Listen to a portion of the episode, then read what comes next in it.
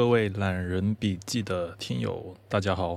我是你们的主播小黄同学。嗯，因为这个礼拜开始就要进入到期末考试的准备工作里面了，所以我估计后面的一两周肯定会非常的忙，所以肯定是没有什么时间来更新这个播客的。所以呢，今天想了一下，还是嗯，先更新一期吧。这期的那个节目的时间也不会特别的长，但是就把有一些想说的事情先记录下来吧，省得到时候呃下两周又不更新，好像已经也有两周没有更新过了，这样一拖的话又是一个月的时间过去了，所以嗯，先把一些之前欠的一些债给还上吧。呃，为什么就为什么说叫做欠债呢？因为呃有一本书其实之前也是看过的，而且看了有。好像差不多快四个月了，但是一直都没有没有去做更新，所以今天就正好趁着这个时间把它给更新了吧。这本书的名字叫做《期货大作手风云录》，副标题是《初入期海》，作者是逍遥刘强。嗯，这本书其实写了很多年了，也不叫很多年吧。我看一下它的出版日期是二零一五年的四月份。然后作者逍遥刘强其实当时是出过一个很大的新闻的，我刚刚还上那个网上去搜了一下那个事件，呃，作者是在二零一五年的七月份在北京的一个酒店里面跳楼自杀了，然后这本书是二零一五年的四月份出版的，也就是说这本书出版了之后的三个月他就呃自杀了，然后呢也没有留下什么特别的一些。说法吧，但是就是坊间都是在猜测他的那个原因。当然了，嗯，这个作者他生前是那个一个对冲基金的基金经理，然后他自己是投资期货的，然后也所以这本书《期货大作手风云录》里面的那个主角，其实很明显就能看得出来，就是作者他自己。然后他把他自己的一些嗯，在期货市场里面的一些经验、一些体会，然后写成了书，然后把自己融入到那个主角的那个里面去虚构了这么样的一个故事。这本书整本书其实就是按照有一些那种嗯，像武侠小说也好，或者说修仙小说也好，这么样的一个节奏去写的。呃，老实说吧，其实作为故事来看的话，这个故事确实写的非常的一般。然后嗯，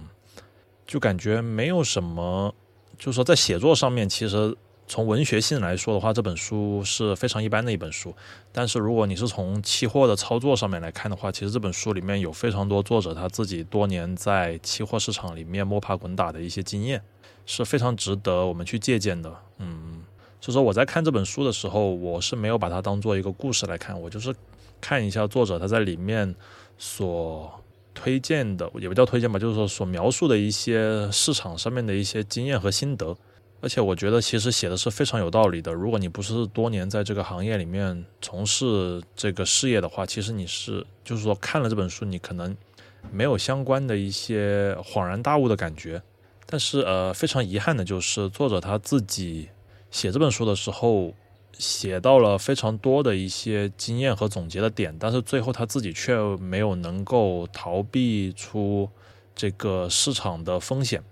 最终被这个市场所吞噬了。所以这其实也说明了一个一个道理吧。我不知道之前有没有说过，就是说，嗯，当你一个人在非常冷静的时候，你其实是可以做得非常好的。你可以，比如说你写书的时候，因为你有。初稿有第二稿修改，或者说再版或者什么的，就是说你可以，而且你写字的时候，你其实速度是非常慢，你可以边写边思考，在这个过程中，你的大脑是非常冷静的，你可以列一个提纲，一二三四这样出来，就面面俱到。所以说，作为一个出版物的话，其实。是会写的非常的详细，但是当你自己真正的在生活中遇到这些问题的时候，需要你快速的想出一个解决方案，需要你临场随机应变的时候，其实你是很难去想到那么多条条框框的东西。所以其实我现在做懒人笔记这个节目，我基本上也不打草稿了，我就是嗯，觉得今天状态还可以，然后我就拿起麦克风，然后我呃。就一口气的，尽量的一口气去说，这样的话能够锻炼你的一些临场的一些能力。其实，当你的面对一个事情的时候，你的第一反应，或者说你脑脑海里面当时的那个想法，就是你自己潜意识里面影响或者说受到影响最深的的那个那个因素。其他的东西就是在嗯，我们记忆的时候有一个记忆叫做被动记忆，有一个记忆叫主动记忆。所谓的主动记忆，就是说你说起这个事情。你能够主动的去想起来它是个什么样的东西。被动记忆就是说你知道这个事情，但是你主动想不起来。只有当别人提示你，别人给你一些线索的时候，你才能够去想起这个事情。这种就是所谓的一个被动记忆。所以，我们自己在平时的时候应该注意的去把主动记忆这一块，就主动回忆这一块，去多加训练。这样的话，呃，才能够在。遇到一些特别紧急关头、特别危险的一些事情的时候，能够有更好的表现。所以这也是为什么呃很多人说呃有的人他的书写的特别的好，或者说嗯像以前有一些什么类似于文人之类的，他的作品写的非常的棒、非常的好，但是他在现实生活中可能这个人的人品就很不怎么样，就可能是个人渣。这种事情其实也屡见不鲜，这也说明。其实，因为他在写作的时候，他是经过的很多的修饰，但其实，在生活中，他的人品才是他呃真正暴露出来的这个人，他具体是什么样的一个样子。所以说，我们一定要把作品和人其实进行分开。所以，如果我这个懒人节目的笔记，如果我每一次节目都是事先做好草稿，去写好稿子，然后在录节目的时候照着稿件来念的话，其实大家也能听得出来。但这样的话，其实我觉得就不是最真实的当下的我的这个状态，所以我觉得如果作为一个个人的记录来说的话，这样好像，嗯，也不是特别的有意义吧。所以，所以我觉得其实主要还是懒了，所以我每一次都还是直接就就张口就来了，所以肯定说的也不会特别的正确，也不叫特别正确，就是说肯定也是有会有很多呃很纠结或者说不那么正确的地方。不过这个大家也就随便一听就可以了，反正嗯没有百分之一百正确的东西，大家都是吸取自己所需要的那一部分就可以，好吧？再说回这本书，这本书叫《期货大作手风云录》，呃，它顾名思义了，讲的就是期货。呃，先说一下吧，期货和股票或者说和一些所谓的远期交易有什么不一样？其实最大的不一样就是期货它是带有杠杆，杠杆这个事情，嗯，很简单两个字，大家都。觉得哦，杠杆那就是呃乘以几倍，乘以几倍，你的盈利乘以几倍，亏损扩大几倍。但其实没有那么简单，听起来好像很很简单的一个事情。比如说，嗯，我们经常就会低估一个事情，就我们看一个事情很容易就是看到它的开始，然后看到它的结束，但是我们会忽略中间的那一段波动，而且我们往往会低估这个波动的幅度，就是它的所谓的波动率，我们经常会低估。比如说这么说吧，嗯。像现在一个股票可能十块钱，然后你通过所谓的技术面分析也好，或者说通过一些财务分析也好，你可能觉得它最终的价格，比如说可以会涨到呃一百块，然后你就正常人的话就会觉得哇十倍的涨幅，如果加了两倍杠杆的话，那我就是二十倍的收益。但其实事情没有那么简单，这种简单的加减乘除的杠杆收益率的计算，其实大家都会，但是问题就在于中间的波动。如果你加两倍杠杆的话，那么一个百分之五十的回撤你就爆仓了。如果你的在这个过程中，如果你盯着这个盘面看的话，可能回撤个百分之三十乘以两倍杠杆，你可能就已经跌了六成了。这个时候你的心内心就会产生波动。如果这个时候你再去，比如说所谓的手贱去操作一下，那么很可能你最后就是会亏损出来的，因为。在过程中，谁也不知道它会不会从十块钱涨到一百块，这只是你一开始的一个分析和猜测。但是在中间的波动的过程中，如果你加杠杆，如果比如说两倍杠杆还算少的，在期货里面动不动就是八倍、十倍的杠杆，如果在这个时候稍微有一点正常的波动，可能你就会开始怀疑自己之前的分析。所以说，期货这个事情其实它是个双刃剑，在你顺风顺水的时候，它会极大的放大你的收益。但是当你在不顺的时候，它或者说当你操作稍有不慎的时候，它会急剧的放大你的人性里面的缺点的那一部分。其实按照我看来的话，杠杆这个事情确实要非常谨慎的去对待。即使你是看对了行情，其实杠杆它令你的收益快速放大的时候，它也会对你的当时的想法产生非常大的扰动吧。比如说，当你一天。比如说，呃，一个品种一天像昨天吧，好像那个也不是说昨天，就最近的国内的大宗商品，其实走势行情非常的漂亮。呃，昨天甚至那个铁矿石的那个合约直接一天就涨停，也就是说一天它的铁矿石的价格上涨了百分之十。如果是十倍杠杆的话，那么你的本金一天就是翻倍。那么在这种情况下，如果你比如说投入一个不说多了，就说十万二十万的那个本金进去的话，你一天你就赚了十万或者二十万。这个时候其实整个人你是很难再去客观的去思考问题的，你整个人会飘飘然。你就会觉得自己天下第一，无所不能。但其实这样的话，它会对你后面的一些操作产生一些潜在的不利的影响。你在后面出手的时候，可能就会变得更加的阔绰，或者说更加的不谨慎、不严谨。你会觉得，哎，自己一天赚了这么多，在后面即使回吐个百分之二十、三十也无所谓。这样的话，你其实事前制定的一些规则或者说一些规矩，你很容易就会被抛诸脑后。所以说，我觉得。在你顺风顺水的时候，其实杠杆放大了你的收益，但其实也未必全都是好的事情。所以我们要辩证的去看待这个问题。在亏损的时候就更加不用说了。如果今天一个跌停百分之十的话，那很可能明天再开盘接着一个低开，那么你两天亏了百分之十几，再乘以一个十倍杠杆，不说十倍杠杆了，如果是三倍、四倍杠杆，那都是百分之四五十的本金，那基本上腰斩，你也会非常的难受。所以说，嗯，杠杆这个事情确实是个双刃剑，而且。按照我个人的感受，我就是说，杠杆你不可能说全程带着杠杆去操作的，你只有在关键的某些点的位置，你去加杠杆。就比如说，如果在这一天或者两天之内，你觉得这个行情会往上或者往下，然后在这个位置你加杠杆。如果在规定的时间，比如说这一两天之内，行情没有朝着你预想的方向去行动的话，那么你应该马上把这个杠杆给撤下来。因为你很有可能看错了，看错，如果这个时候你不赶快的把杠杆降下来的话，很有可能后面的亏损会变得非常的大。而如果你看对了的话，那么因为你加了杠杆，这两天你的收益应该是会有挺不错的收益。这个时候你赶紧把杠杆降下来的话，那么后面行情的回调就会对你的利润回撤产生的影响会稍微小一点。所以这其实就是呃加杠杆的一个我个人觉得的一个精髓所在吧，就非常简单其实。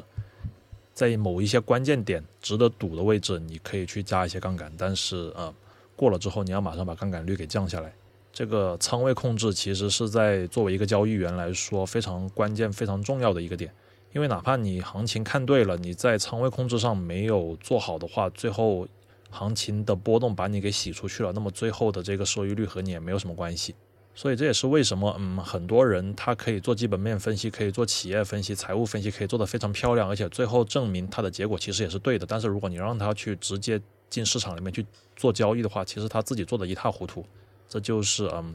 在实际操作中，你的内心会产生一些波动和一些杠杆呢，一些非常细节上面的东西，他没有没有做到位吧，或者说很难，普通人很难去克服这些东西。这就是呃最大的一个因素。其实呃，现在我们这样在这说，其实非常简单。但是如果嗯，各位听友有在做这一块的，都大概会知道我说的是什么东西。或者说你以后如果呃去进行这方面的投资的话，你可以再去仔细的体会和感受一下。再加上呃，我们国家其实这个金融市场还算是非常的不成熟，所以它的波动率会非常的大。股票就不用说了，经常，嗯，大家想一下，当年好像一五一六年股灾的时候，天天熔断跌停，那个时候，或者说二零二零年三月份那个新冠病毒刚出来的时候，呃，大幅度那个大盘大幅度杀跌的时候，还有原油宝事件那个油价变成负值的那个时候，其实大家就会，嗯。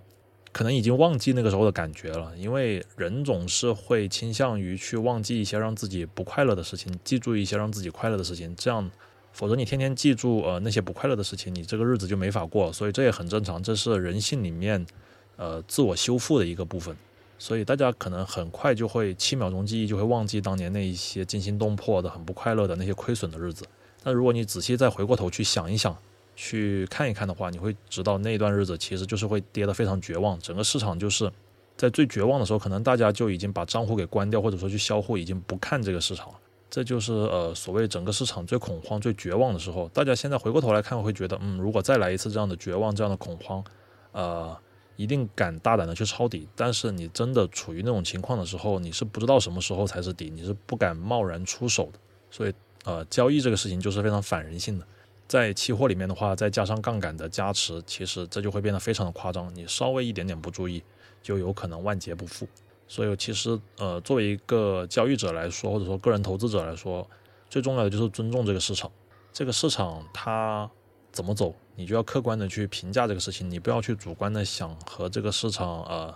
逆向操作，好吧啊，别的也不说那么多了。这一期节目的时间要稍微控制一下，所以我们现在直接进入到《期货大作手风云录》这本书吧。呃，还是采用最简单的一个方法吧，就是我把这本书从头到尾翻一遍，然后把里面我觉得他写的非常有道理的地方的那些话语给它摘录出来，去分析一下。这样，呃，整个书里面的这些故事线呢，因为写的实在是非常的一般，所以就不说那么多了。主要的是看一下这本书里面关于期货交易的一些经验总结，好吧，下面我们开始吧。先翻开这本书的目录，然后呃，发现这本书其实写的很细碎，它每一节可能就那么一两页，就说一个事情，一两页说一个事情，所以它整本书有呃不到四百页，但是它写了有八十五节，所以可想而知，它其实每一节其实时间写的写的东西不是特别的多。然后他在目录里面每一节下面都有一句话，其实我就觉得，嗯，有很多一些所谓的投资大佬也好，或者说一些交易员或者说什么也好，他们经常就是好像走入，就是做着做着交易到最后，好像就有一种遁入空门的感觉，就他们说话好像就是玄之又玄，说一些呃这样的东西，就我说几句，其实我呃我念几句，大家就有那种感觉了。比如说，在第二节，他的那一句目录里面的那句话叫什么？三千年读史，不外功名利禄；九万里悟道，总归诗酒田园。就好像大家进入交易到了最后，就已经开始遁入空门，已经开始不怎么说人话的那种感觉了。第四节，菩提本无树，明镜亦非台，本来无一物，何处惹尘埃？就跟交易其实已经没有什么关系，呃。可能这是他们交易到一定的程度的时候，就会觉得，嗯，其实很多东西冥冥中命中注定，可能就是你一命二运三风水，可能你有就是有，没有的话，你再怎么努力，可能都没有。所以说，呃，做交易到一定的程度，可能就会相信冥冥之中有那么一些，嗯，命运里面的安排吧。所以，呃，这些东西在后面其实就不再就不再念了，就只念一些，呃，和交易或者说和。期货相关的一些东西，比如说，嗯，行情在绝望中产生，行情在犹豫中发展，在疯狂中结束，这种是呃，对我们有一定参考意义的。期货比的不是谁赚得多，而是比谁活得长。投机的法则之一，放弃鱼头行情，放弃鱼尾行情，只吃中间那一段的鱼鱼肚子的行情。这些是一些经验总结。别的那些什么什么云想衣裳花想云想衣裳花想容这种就。就就不再念了，好吧，我们开始，嗯，从这本书先。一开始，呃，这部分的最开始那部分就是说，作者是也不叫作者吧，就反正这本书的主角就是作者了，就说主角他是怎么样的从学校里面毕业，然后毕业之后是怎么样去进入到期货的这个行当里面的，然后这些就呃直接略过了，大家如果有兴趣的话可以去去看一看，然后这本书的名字。其实就很明显是致敬那个 Jesse Livermore 的，他写了一本书叫《股票大作手》，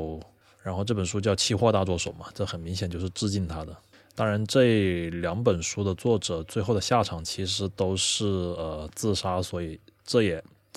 这也是说不清楚的一个事情。所以说，嗯，有时候你整个人，当你开始说一些云里雾里的一些什么故弄玄虚，也不叫故弄玄虚吧，就是你开始已经有点遁入空门的那种感觉的时候，可能。就冥冥中会暗含着这么一些东西，所以我们有时候还是要分清楚工作和生活吧。交易这个行当，其实还是不要，就是说在里面钻进去之后，要能够走出来。有时候很多时候，你可能就是一股脑筋钻在里面钻牛角尖去了，然后这个时候你身边可能没有一个朋友能够从外面拉你一把，把你给拉回到现实世界里面。这个时候，其实就很容易会导致悲剧的一些产生。这整本书其实前面这部分就是说他刚毕业，然后毕业之后就进入到一个期货交易市场里面，然后先帮一些大户去进行爆单交易，然后看大户进行操作，然后嗯，看到身边的一些大户一开始是赚钱的，赚着赚着，然后那个大户就逐渐的消失了，因为亏钱嘛，就也就是说。身边的那一些客户，慢慢的一个一个的被市场所消灭，然后自己再进入到一个期货公司里面去操作公司的账户，就前前面那部分就是就是讲这么一个简单的故事，然后后面好像我记得没有记错的话，应该就是反正肯定也是产自己产生了一些亏损啊，一些什么事情，反正你在市场里面交易嘛，无外乎就是涨涨跌跌，赚钱亏钱，然后亏钱之后，然后就好像。在世外桃源隐居了一段时间，然后就认识到一些所谓的绝世高手，然后在它里面获得了一些所谓的指点吧，然后再重新进入到这个市场里面，好像是重新顿悟了一样的那种感觉。呃，我现在其实，在做这个节目的时候，我也在不断的去翻这本书。我原来看的时候，我发现，哎，里面还有挺多那一些叫什么呀，神来之笔的，就是关于市场的一些总结啊什么的。但是现在，如果我做节目，因为我看的是纸质书，所以我没有当时当时我没有在书本里面做记号，所以现在我去翻这本书的时候，好像一时半会又翻不到那一些那些呃，我觉得说的比较有道理的那些话，好像一翻起来全部都是里面的那一些故事人物之间的一些剧情发展和一些对话，所以所以其实这本书要讲的话，好像也不大好讲，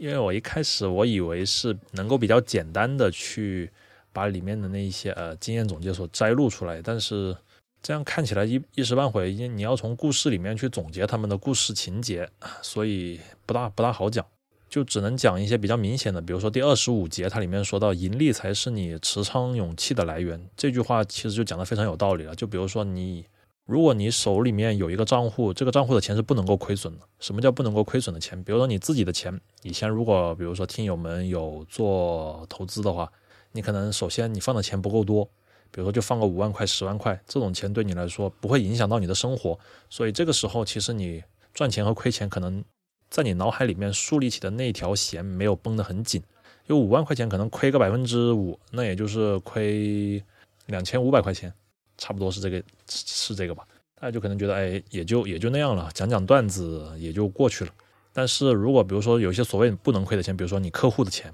比如说你的资金达到了两百万、三百万，这个时候如果亏个百分之五的话，你可能就受不了了。这种钱就是所谓的不能亏的钱。那么怎么样才能够保证不能亏呢？最好的结果就是你的第一笔交易就是赚钱的。也就是说，从你进入到这个市场里面，你的第一笔交易单子就已经有盈利，这个盈利可以作为你的一个安全垫。也就是说，你第一笔赚钱的交易可以作为你第二笔交易的一个能够亏损的额度。这样的话，你后面的交易就会非常的顺，也不叫非常的顺，就是说所谓的开门红吧。如果你比如说两百万进去，你第一笔交易就亏了百分之十，二十万没有了，你只剩下一百八十万。这个时候你可能第二笔交易你想的就不是赚钱，你可能就是想着怎么样能够把这二十万亏损给赚回来，回到两百万这个本金。然后当你回到好不容易回到两百万本金的时候，你可能就会急于止盈，说不定就错过了一个大的机会。所以你整个。后面的一段交易，你的整个逻辑或者说你整个心态就会有非常不一样的变化。这和你一进去赚个百分之十，两百万赚到两百二十万，你可以有二十万的亏损的额度，那就是呃天差地别的那种感受。所以其实这简简单单的一句话，盈利才是你持仓勇气的来源。其实后面是有非常丰富的内涵。只有在你当你在这个市场里面去不断的去操作过之后，你可能才会体会到这句话里面是是什么样的一个含义。所以这。说白了，这个市场里面就是要不断的去进行交学费的。也就是说，如果如果如果你是有心去参加这样的一个行业，就是说有心去进入这个行业的话，你可能需要在前期去交一些学费。就无论你在别的书或者说听谁说都没有用，只有你自己亲身的、切身的去体会过这样的事情之后，你才会能够想象到那是一种什么样的情况。比如说下一节第二十六节，它的开篇的那句话叫“期货是天时地利和人和”，这其实也很正常，这就是所谓的嗯，我们现在叫做自上而下的选择。什么叫自上而下呢？其实我现在越来越赞同这一点，就是首先我们要看对一个宏观大的环境，并不是说你一定这本书讲期货就一定要在期货里面去进行呃投机或者投资交易，因为百分之七十。的时间，如果期货没有行情，你可以去做股票；股票没有行情，你可以去做债券。也就是说，呃，我们从宏观分析入手，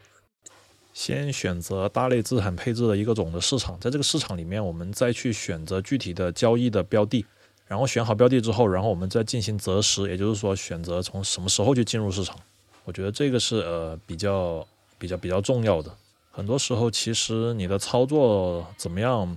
呃，关系并不是特别大。所谓的选择比努力更加重要。有时候你选对了市场，可能你已经成功了一半了。这个市场或者说这个上天，它在这段时间它就是没有行情。那你如果选择它的话，那你再怎么努力，你可能也很难有大的发挥。然后第二十八节的那句话就是：如果你睡不着觉，说明你的仓位过重。这一点的话，只有当你的账户的资金，或者说当你的账户的亏损，或者不管是亏损或者盈利吧，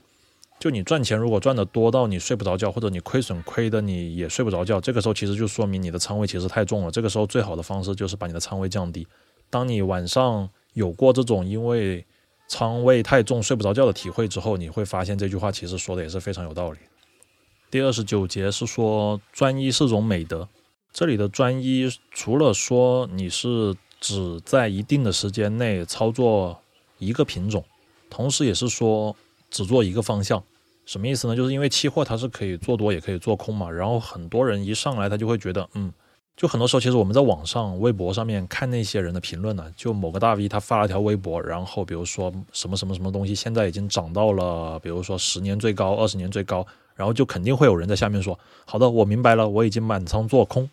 在这个时候，其实逻辑是有问题的。就你市场里面并不是说只有做多和做空，特别是当你如果是做多的时候，你在做多里面赚到了钱，这个时候你其实是可以空仓的，你并不是说。行情到顶了之后，就一定会马上下跌。这个时候，如果你反手做空的话，你很有可能会把你前面赚的钱，又在高位盘整的过程中给亏回去。而且，其实当你在不断的各个品种之间跳来跳去的时候，其实你也是很难专注在某个品种上去赚到钱的。在期货里面就更加明显了，因为期货它是日内可以多次交易，然后可以做多也可以做空。这个时候你可能会觉得，哎，在这个品种上我亏钱了，然后我换个品种我继续做，我马上要把这个亏损给。搬回来，很有可能你换了个品种之后，你原来那个亏钱的品种又本来是可以赚钱的，但是因为你换了一个品种，然后你在换的新的品种里面又亏钱了。就在期货里面，这种两面或者说多面挨打、多次打脸的这种情况，连续做错的这种情况，其实非常常见。这个时候其实说明你的心态已经乱掉了。这个时候最好的就是空仓去休息，因为如果你是在一些专业的一些公司里面去交易的话，这个时候其实就应该做风控，直接把你的那个交易账户先暂停一下。但如果你是一个人去投资的话，没有人在边上提醒你，就很容易连续的错误，就导致呃最终的亏损积累到非常大。这个市场里面最不缺的其实就是机会，嗯，并不是说涨到头了之后马上就要反手做空，或者说做空做到底了之后马上就会反弹，所以说马上就要进去做多都没没有这种说法。然后后面还有一句，还有一节说的就是说钱只有花掉了才属于自己，这其实也是说的对的。在那个呃，好像是在利弗莫的那个股票大作手里面也说了，就是说他每一次赚了一笔大钱之后，他都会提一个一部分钱，比如说提个百分之四十、百分之五十，提出来改所谓的改善生活。这其实对的，因为很多人他觉得，嗯，股票啊或者说这种的，他是做乘法嘛，就是说你这一次赚十倍，下一次再赚十倍，那就赚了一百倍喽，再再来个十倍就是一千倍了，那你的这个叫什么所谓的利滚利会涨得非常的快，但其实这样是不对的。很有可能呢，就是你这一次赚了十倍，你下次再亏个百分之八十，那你可能就只剩下百分之二十了。这样的话，其实很多年很多人多年以后回过头来看，在那个投资市场里面反反复复的，其实最后也没有赚到什么钱，就是赚了个寂寞，赚了一些所谓的经验心得。所以，我们呃，其实也应该摒弃这样的想法，就是你赚到的钱，在你账户上面的那些数字。它提取出来之前，它只不过是一个数字而已。只有真正的把它取出来，在现金拿在手上，你才会真真切切的感受到这是真正属于你自己的钱，才不会说，嗯，把轻而把那个辛辛苦苦赚过来的钱轻而易举的又给亏回去了。所以，呃，这句话其实也是说，你每一次做对了之后，你不妨把它提取出来，改善一下你的生活。只有让你自己的生活和你让你身边的人的生活得到了切实的改善，这个钱花出去了，才是属于你自己的。千万不要相信那些所谓什么什么呃巴菲特那种说法，说什么呃把现在的开销给节约出来，放进投资市场里面去，所谓的利滚利，然后到多年以后所谓的什么延迟满足，我觉得这其实是没有道理的事情。因为那个时候你再来花钱，但是你的年年纪已经大了，老了再来花钱和你年轻的时候花钱那种快乐的感觉肯定是不一样的。所以我觉得呃适度的把。你赚到的钱从市场里面提取出来花掉，这样这个钱才是真正的属于你的。然后还有后面第三十六节说的，永远不要给自己期货账户里面补缴保证金。这句话其实说的也非常对。比如说你十万块钱的期货账户，如果亏的只剩五万了，这个时候你会觉得五万要回到十万块钱要翻一倍，可能难度非常大。这个时候你可能会觉得，哎，手上刚好有两三万块钱，你想放进去给它补缴一下，补到七八万，然后这样回到十万可能会简单一点。当然存在这样的可能性，这样确实是会简单一点。但是更大的可能性是你可能把这七八万又亏到剩三四万，也就是说你补缴进去的钱又又亏损又变大。为什么呢？因为你能够从十万块钱亏到五万块钱，说明了两个问题。第一个问题就是你可能在期货行这个行当里面，可能并不是特别适合这个行业。第二就是可能你最近的一个操作，并不是特别的呃顺利，或者说你看错了一些行情，所以才导致你会这样的亏损。如果这个时候你再去贸然的把钱往里补的话，很有可能因为你没有纠正你之前的错误，这个错误继续存在的话，很有可能你会继续进行亏损。这样的话，你的补进去的钱其实也是杯水车薪，很有可能也是会交给市场。然后后面那一节就是没有什么比赔大钱让期货做手更能够快速的成长。这其实也是说的呃挺在理的，就是说特别是当你赚过一笔大钱，然后又让这笔大钱给亏回去的时候的那种感觉。在一五一六年的时候，那个时候好像是嗯大牛市嘛，然后后面有一个股市崩盘嘛，然后那段时间是因为是杠杆杠杆牛，就是杠杆推升起来的。当时好像是什么恒生电子的那个系统啊，然后还有一些什么坊间民间的一些配资，很多人就是通过七倍、八倍的或者十倍的那种杠杆去炒股票。其实身边也有一些朋友，当时赚的钱非常的多，非常快，好像在短时间之内就达到了百万级别的利润吧。但是很快后面的那个股灾，他又把这一些利润全部给吐回去给市场里面了。所以这个事情后面每次想到这个事情的话，肯定他是会有后悔的，后悔当时为什么没有把钱提取出来花掉啊，然后后悔为什么当时没有把杠杆降下来呀。所以在你不断的去反思这些问题的过程中，其实你能够快速的成长。也就是说，当你拥有过这些东西，然后又特别是快速拥有过，然后又快速的失去过之后，其实你有时候回过头来想，好像就是真的人生做了一场大梦一样。你真正的拥有过那些东西吗？你很难说你拥有过，因为他们只不过是你账户里面的一些数字而已，它对你的实际的生活并没有进行切实的改善，它好像从来就没有存在过你的生活里面一样。但是当时的那些数字确实又是真真实实的存在的，所以就有一种那种，嗯，比如说你晚上也不叫晚上，就是你去去酒吧嗨过之后，或者说去看完一个演唱会之后，然后晚上回来睡了一大觉，第二天早上。你会有些恍惚的感觉，好像昨天晚上发生的那些事情，它是真实存在过的吗？其实，在呃期货投资里面，当你赚过一些大钱，然后又快速的全部回吐完之后，你也会有同样的感觉。所以说，期货投机它的真正的对手不是别人，是你自己的心魔。在这个市场里面，其实最终落到最终那一点就是修心，这也是能够解释为什么很多期货投资的大佬最后都有一些像遁入空门，什么和红尘。绝缘的那种感觉，其实讲到最后，你就是往内发展，去不断的去把自己剖析开来，去了解你自己，好吧？这本书其实，嗯，我觉得如果你是不看它的故事情节的话，它的精华就在于每一节的开头的那句话。这个地方就不再进行逐条的解读了，我就再把一些我觉得还 OK 的，我就来念一下吧。然后别的我就不做解读了。毕竟等一下还要去进行复习，时间确实不能够录得太长。比如说，相信自己的判断才是成功的关键，别人的肯定都只是浮云。等待是期货做手一生修炼的法门。投资并不是一个天道酬勤的行业，消息是市场里面最不靠谱的事情。只有耐心等待大趋势，才能让你赚大钱。投机和赌博的最大区别是什么？是大局观。要在自己做对的时候，敢于下重仓，敢于上杠杆。选对时机，分布建仓的重要性。等待是整个期货交易中最为重要的步骤。轻信权威的观点是致命的。不要和市场做较量，要做一个顺势而为的期货做手。期货和人生里面永远都是充满了意外的，特别是期货。市场里面没有新鲜事，只有不断重复的贪婪和恐惧。其实这个市场发展了几十上百年，今天发生的一些事情，在以前其实都能够找到影子。所以说。